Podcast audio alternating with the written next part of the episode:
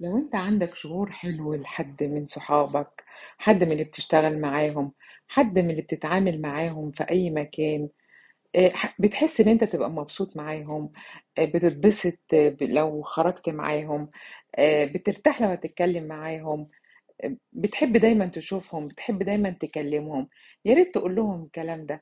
يا ريت كل واحد لو في أي شعور بينه وبين أي حد أي حد بيشتغل معاك ص- صاحبك مثلا آه، ابنك ال... ال... آه، إن أنت تقول له إن أنا بقضي الوقت ده أنا بتبسط قوي لما ببقى معاك بتبسط لما بكلمك كنت متضايق لما أما كنت بكلمك بس بعد ما كلمتك وقعدت كلمت معاك شوية اتبسطت.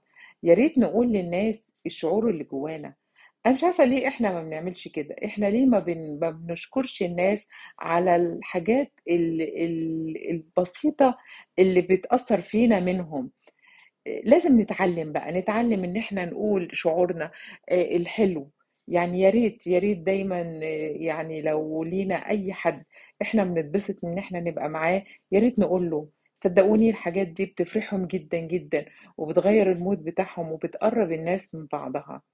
ويا ريت لو في أي حاجة حد عملها لك يا ريت تشكره. الشكر ده أقل حاجة أنت تقدر تقدمها للي قدامك.